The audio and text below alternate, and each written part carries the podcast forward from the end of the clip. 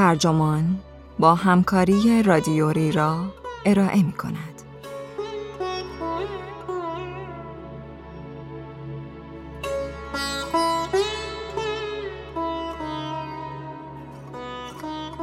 من یک نجس به دنیا آمدم. این عنوان یادداشتی است به قلم سوجاتا گیدلا که در جولای 2017 در وبسایت بوستون ریویو منتشر شده و ترجمان آن را در مهر 97 با ترجمه عرفان محبی منتشر کرده است. من آرمان خدادادی هستم.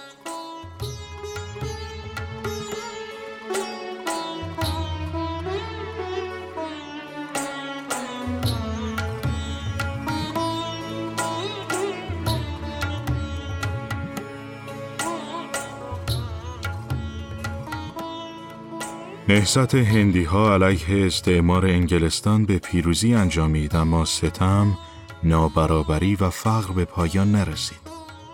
نظام کاستی در قانون برچیده شد ولی فرهنگ مردم آن را کنار نمیگذاشت.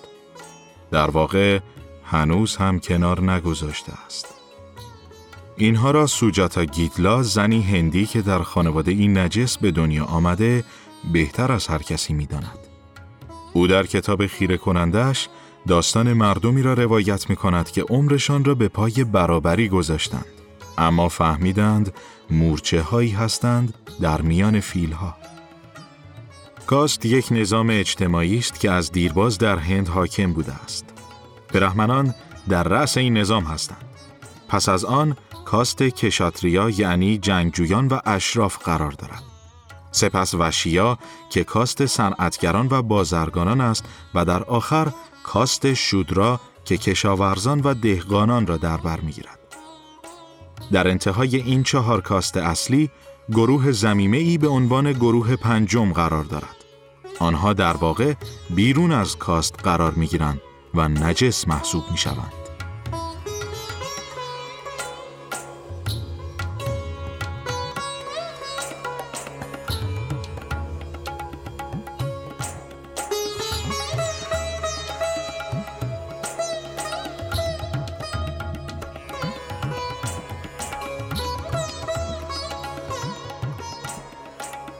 داستانهای من و خانواده هم داستانهایی از هندوستان نبودند.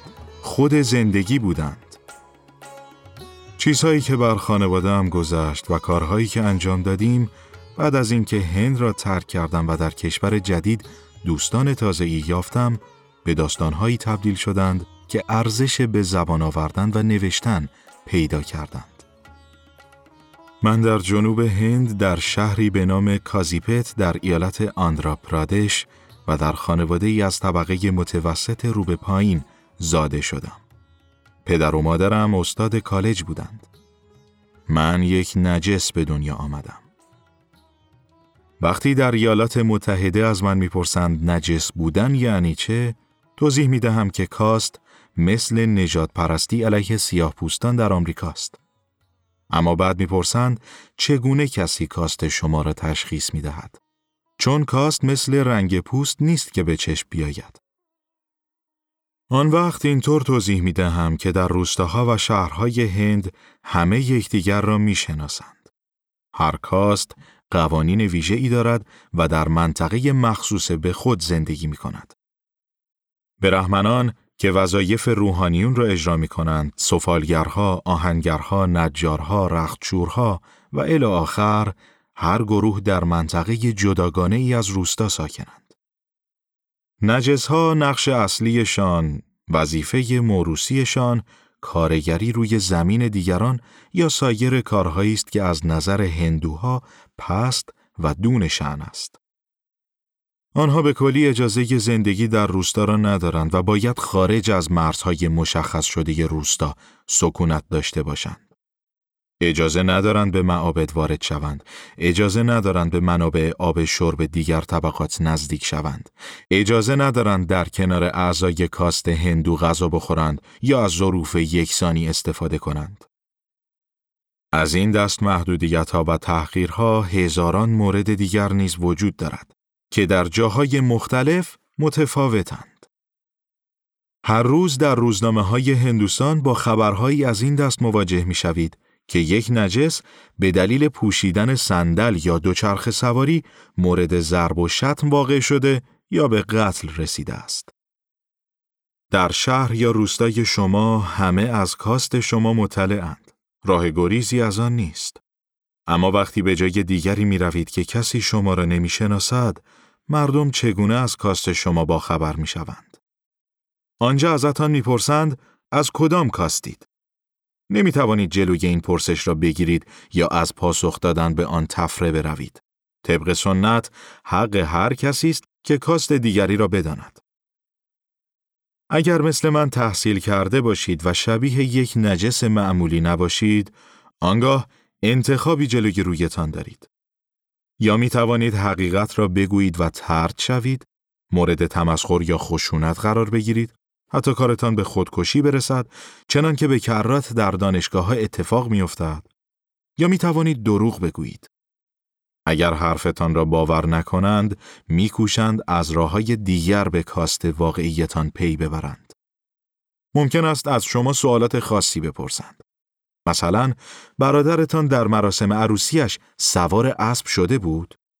همسرش ساری سرخ بوشیده بود یا ساری سفید؟ ساریش را چگونه بسته بود؟ گوشت گاو می‌خورید؟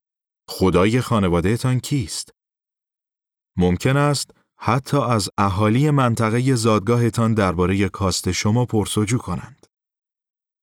اگر دروغتان را باور کردند، آن وقت دیگر هرگز نمی توانید داستانهای خود و خانوادهتان را برایشان تعریف کنید. نمی توانید راجع به زندگیتان صحبت کنید. این کار کاست شما را فاش می کند. چرا که زندگیتان کاست شما و کاستتان زندگیتان است. فرقی نمی کند که حقیقت را بدانند یا نه. زندگیتان در طبقه نجس هرگز چیزی نیست که بتوانید درباره اش صحبت کنید. در پنجاب، دهلی، بمبئی، بنگالور، مدرس، وارانگال، کامپور و کلکته اوضاع برای من به همین منوال بود. در 26 سالگی به آمریکا آمدم. جایی که مردم فقط رنگ پوست را می‌شناسند نه موقعیت بد و تولد را.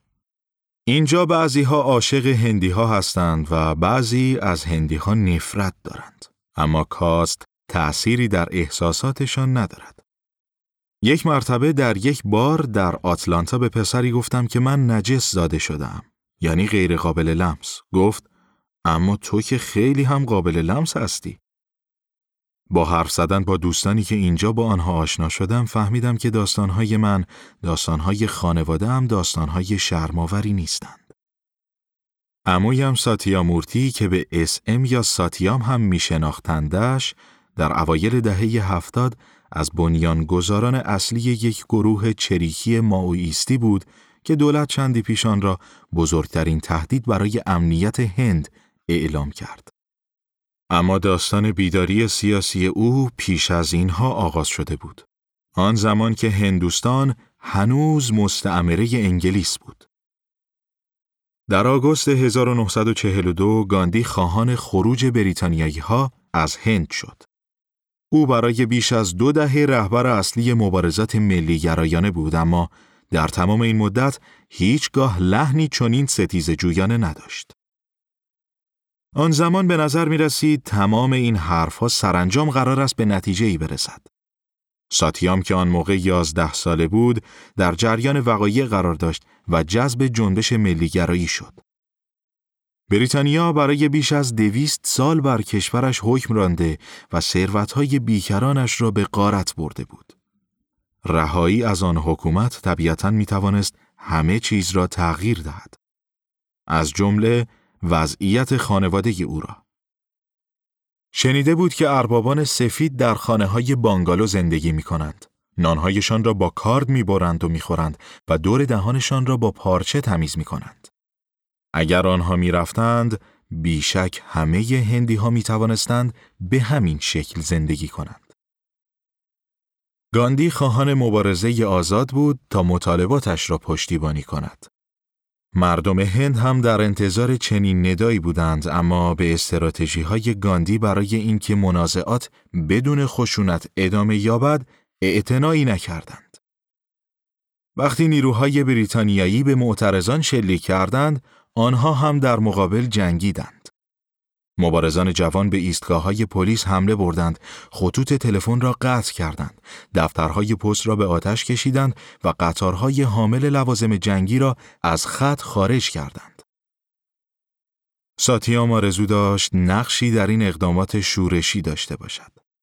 به هر دری زد تا ردی از آن قهرمانهای شجاع پیدا کند. اما افسوس، بعد از سخنرانی گاندی ظرف 24 ساعت همه حامیان شناخته شده او را دستگیر کرده بودند. گاندی که خودش در زندان به سر می برد خرابکاری ها را محکوم کرده بود. او بر مقاومت جمعی تکیه کرده بود تا به وسیله آن قدرت نیروهای بریتانیایی را تضعیف کند و آنها را متقاعد سازد که قدرت را به دست نخبگان بومی بسپارند. آنچه اصلا نمی‌خواست مسلح شدن خود توده ها و به دست گرفتن قدرت از سوی آنها بود. وقتی گاندی جنبش ترک هند را ملغا اعلام کرد، ساتیام احترامی که برایش قائل بود را از دست داد. ساتیام خیال داشت با حمله های خودش در مخالفت با امپراتوری نقش ایفا کند. بعضی وقتها احساس می کرد که روح بهگت سنگه شهید انقلابی ضد سرمایهداری که بریتانیایی ها او را به دار بدنش را تسخیر کرده است. ساتیام در ساختمان های متروک شعار هند را ترک کنید می نوشت و ستیز جویانه در مسیرهای راه آهن قدم می زد. مسیرهایی که در آن روزها نزدیک شدن به آنها به دلیل ترس از خرابکاری ممنوع شده بود. با اینکه از گاندی سرخورده شده بود اما به سمت رقبای اصلی او یعنی کمونیست ها هم کشیده نشد چون آنها به جنبش ترک هندوستان نپیوسته بودند. ساتیام علت این امر را از همسایه کمونیست خود پرسید. پسر جواب داد: ما باید در جنگ از بریتانیا حمایت کنیم چون با شوروی متحده. ساتیام گفت: ولی چرا ما باید نگران شوروی باشیم؟ پسر جواب داد: چون شوروی کشوری برای همه فقیرای جهان. اما ساتیا متقاعد نشده بود.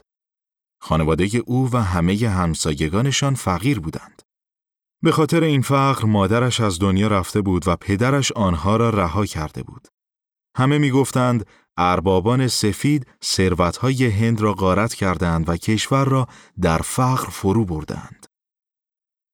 ساتیام از کنگره که حزب سیاسی متحد با گاندی در خط مقدم جنبش ملی گرایی بود طرفداری می‌کرد چون این حزب با بریتانیا مخالف بود. اما قهرمانش نه گاندی بلکه صبحاش چند را بوس بود که جناح جنگ طلب را در کنگره رهبری می‌کرد. بوس برخلاف گاندی معتقد بود که تحت فشار قرار دادن بریتانیایی ها نمی‌تواند باعث شود که آنها با اراده خودشان هندوستان را ترک کنند. باید آنها را به زور از کشور بیرون راند. به همین منظور از رقیبان سرمایهدار بریتانیا یعنی آلمان نازی و ژاپن درخواست کمک کرد. او در سنگاپور ارتشی تشکیل داد، ارتش ملی هندوستان تا شبه قاره را آزاد کند.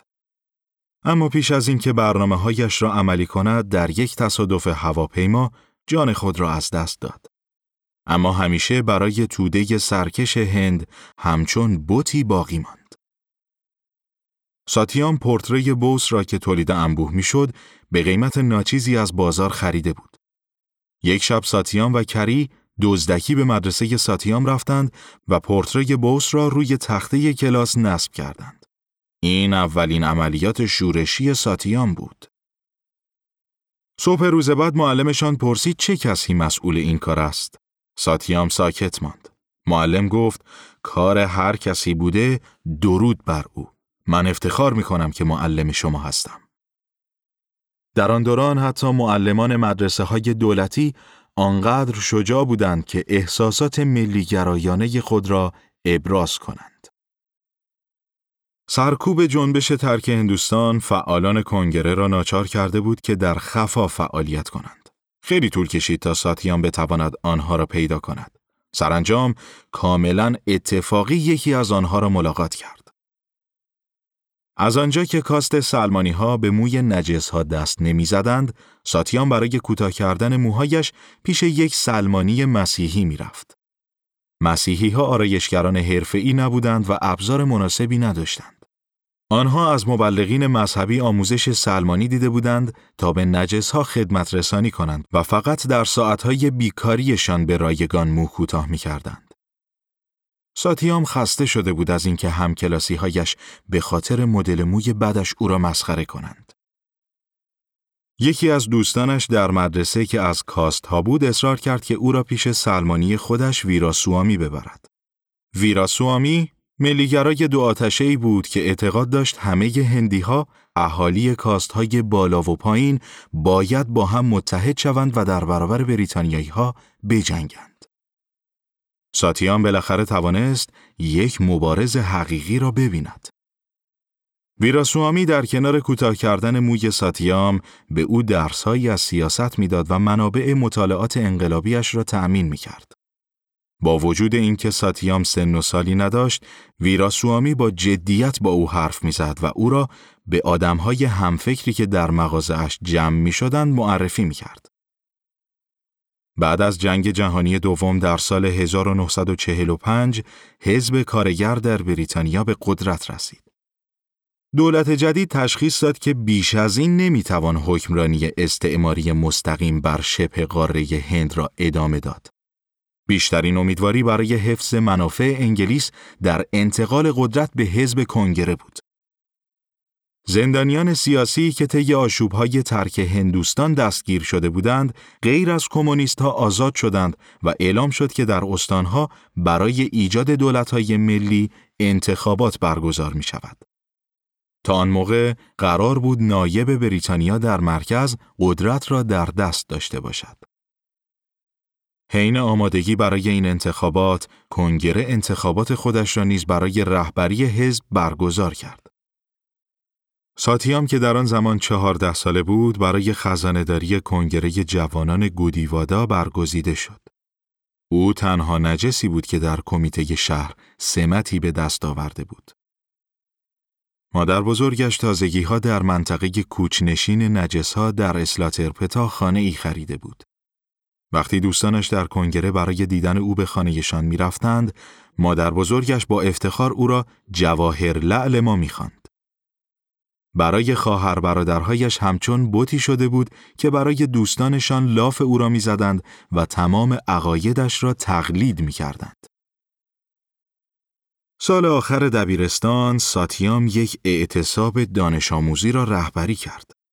اعتصاب کنندگان خواهان حذف نظام توقیف بودند که طبق آن دانش آموزان فارغ و تحصیل می بایست دو ماه پیش از شرکت در آزمونهای نهایی سراسری در مدارس خودشان آزمونی بدهند و در آن قبول شوند.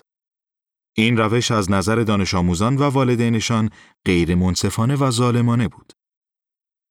وقتی مخالفت ها در برابر این سیستم در کل کشور گسترده شد، ساتیام شورش ها را در گودیوادا رهبری می کرد.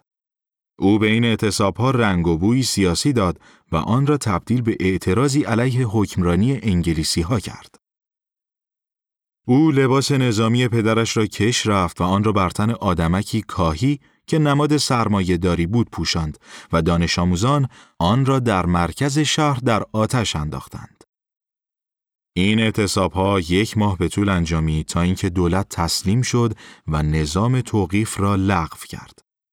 این نشانه ای بود از اینکه ساختار استعماری گذشته در حال فروپاشی است. سرانجام در نیمه شب 15 آگوست 1947 روزی که ساتیام پنج سال گذشته را در رؤیایش به سر برده بود فرا رسید. روز استقلال هند آن شب نتوانسته بود چشم روی هم بگذارد.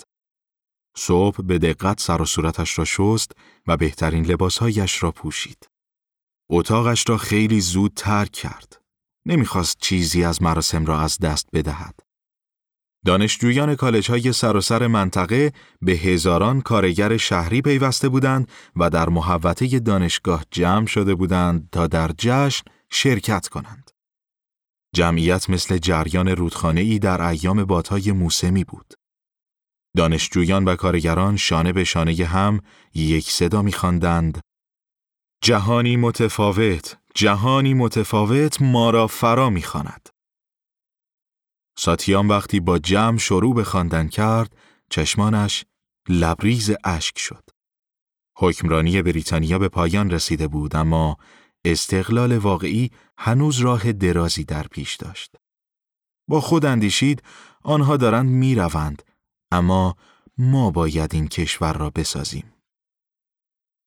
سیاستمداران، روشنفکران و رهبران اتحادیه های سنفی همگی در سخنرانی هایشان از بهاوی بهاراتا پرولو سخن می گفتند. یعنی شهروندان آینده هندوستان. این شهروندان چه کسانی بودند؟ خود ساتیام، جوانانی چون او. جشن تمام روز طول کشید. ساتیام همانطور که رقصها و نمایشها و مسابقه ها را تماشا می کرد، متوجه شد که بین ازدهام دانشجویان حتی یک نفر را هم به خوبی نمی شناسد تا با او صحبت کند. همه آنها بهترین لباسهایشان را پوشیده بودند و چقدر بین بهترین های او و بهترین های دیگران تفاوت وجود داشت.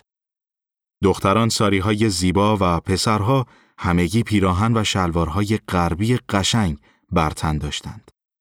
ساتیام در میان آنها با لالچی کتان سفید رنگ یا همان پیراهن مردانه سنتی هند و شلوارش انگار وصله ناجور بود. هفته های پیش شب و روز پا به پای دیگر دانشجویان برای آماده کردن تدارکات جشن کار کرده بود. آن روزها این تنهایی را اصلا احساس نکرده بود. حالا که دشمن مشترک مغلوب شده بود، تفاوتهای او و دانشجویان دیگر دوباره داشت به چشم می آمد.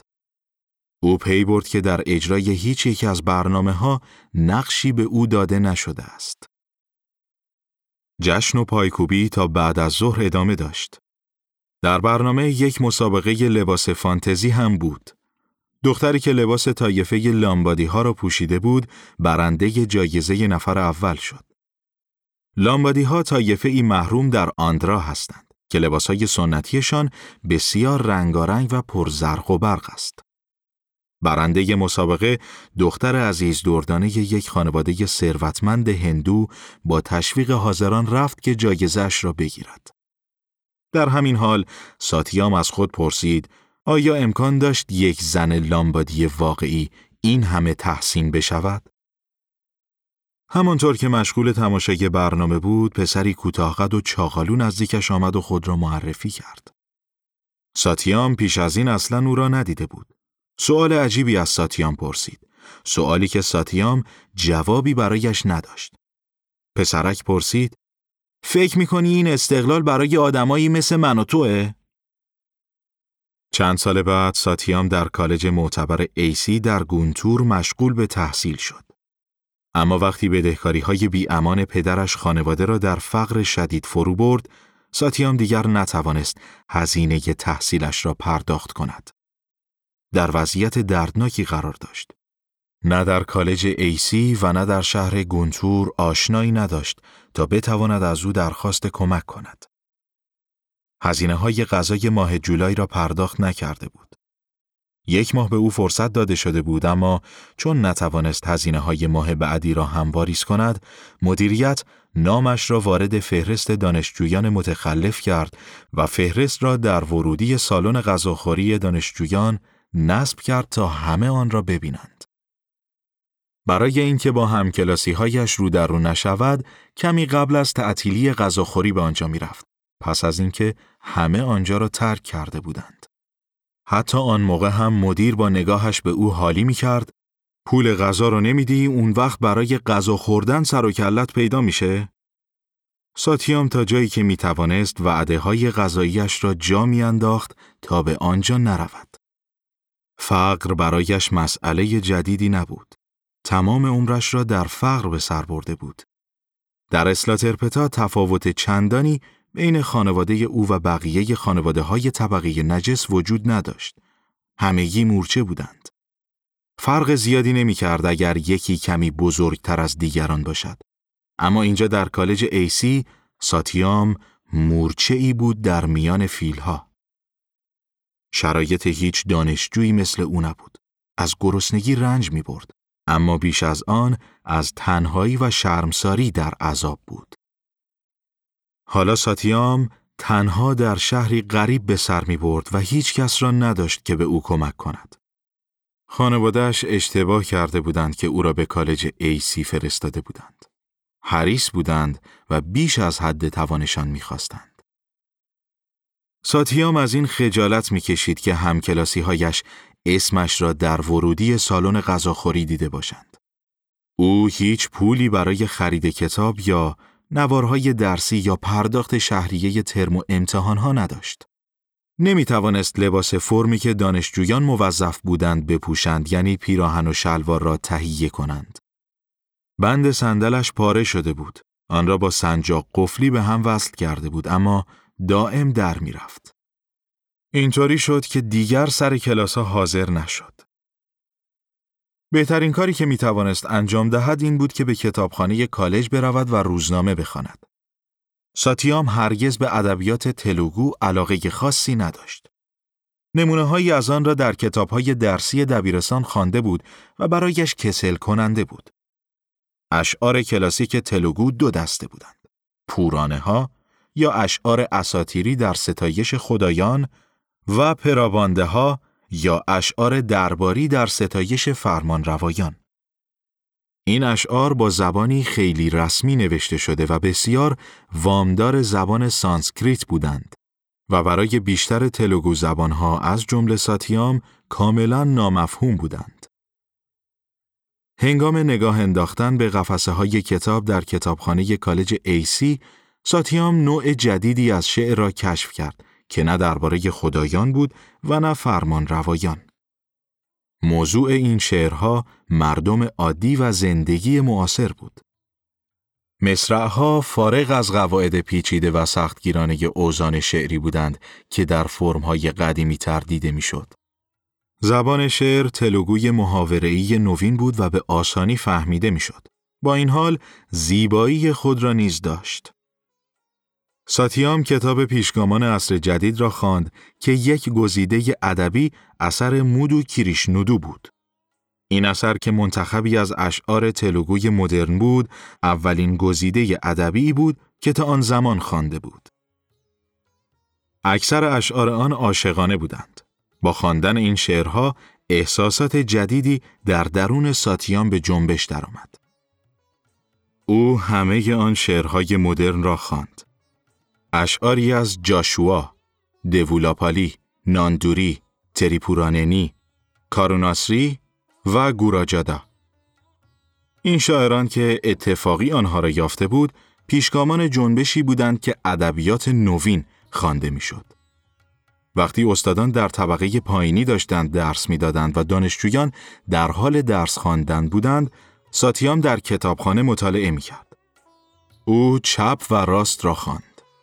یاد گرفت وقتی شبها کتابخانه تعطیل می‌شد، آنجا پنهان شود و گاهی حتی همانجا میخوابید. گوراجادا پدر جنبش ادبیات نوین است. مشهورترین شعرش به وطنت عشق بورز است که آن را در سال 1910 سرود. دو بند از این شعر تأثیر عمیقی بر آگاهی سیاسی تلوگو زبانها داشت. وطن خاک نیست، وطن مردمند. دو بند ساده و در عین حال بسیار قوی. گویی گوراجادا داشت برای خیلی عظیمی که وطن برایشان مفهومی نوین و انتظایی بود توضیح می‌داد که یک ملت چیست. این دو بند ساتیام را هر کجا که می‌رفت رها نمی کرد. ساتیام آماده می‌شد تا مبارزه دیگری را آغاز کند.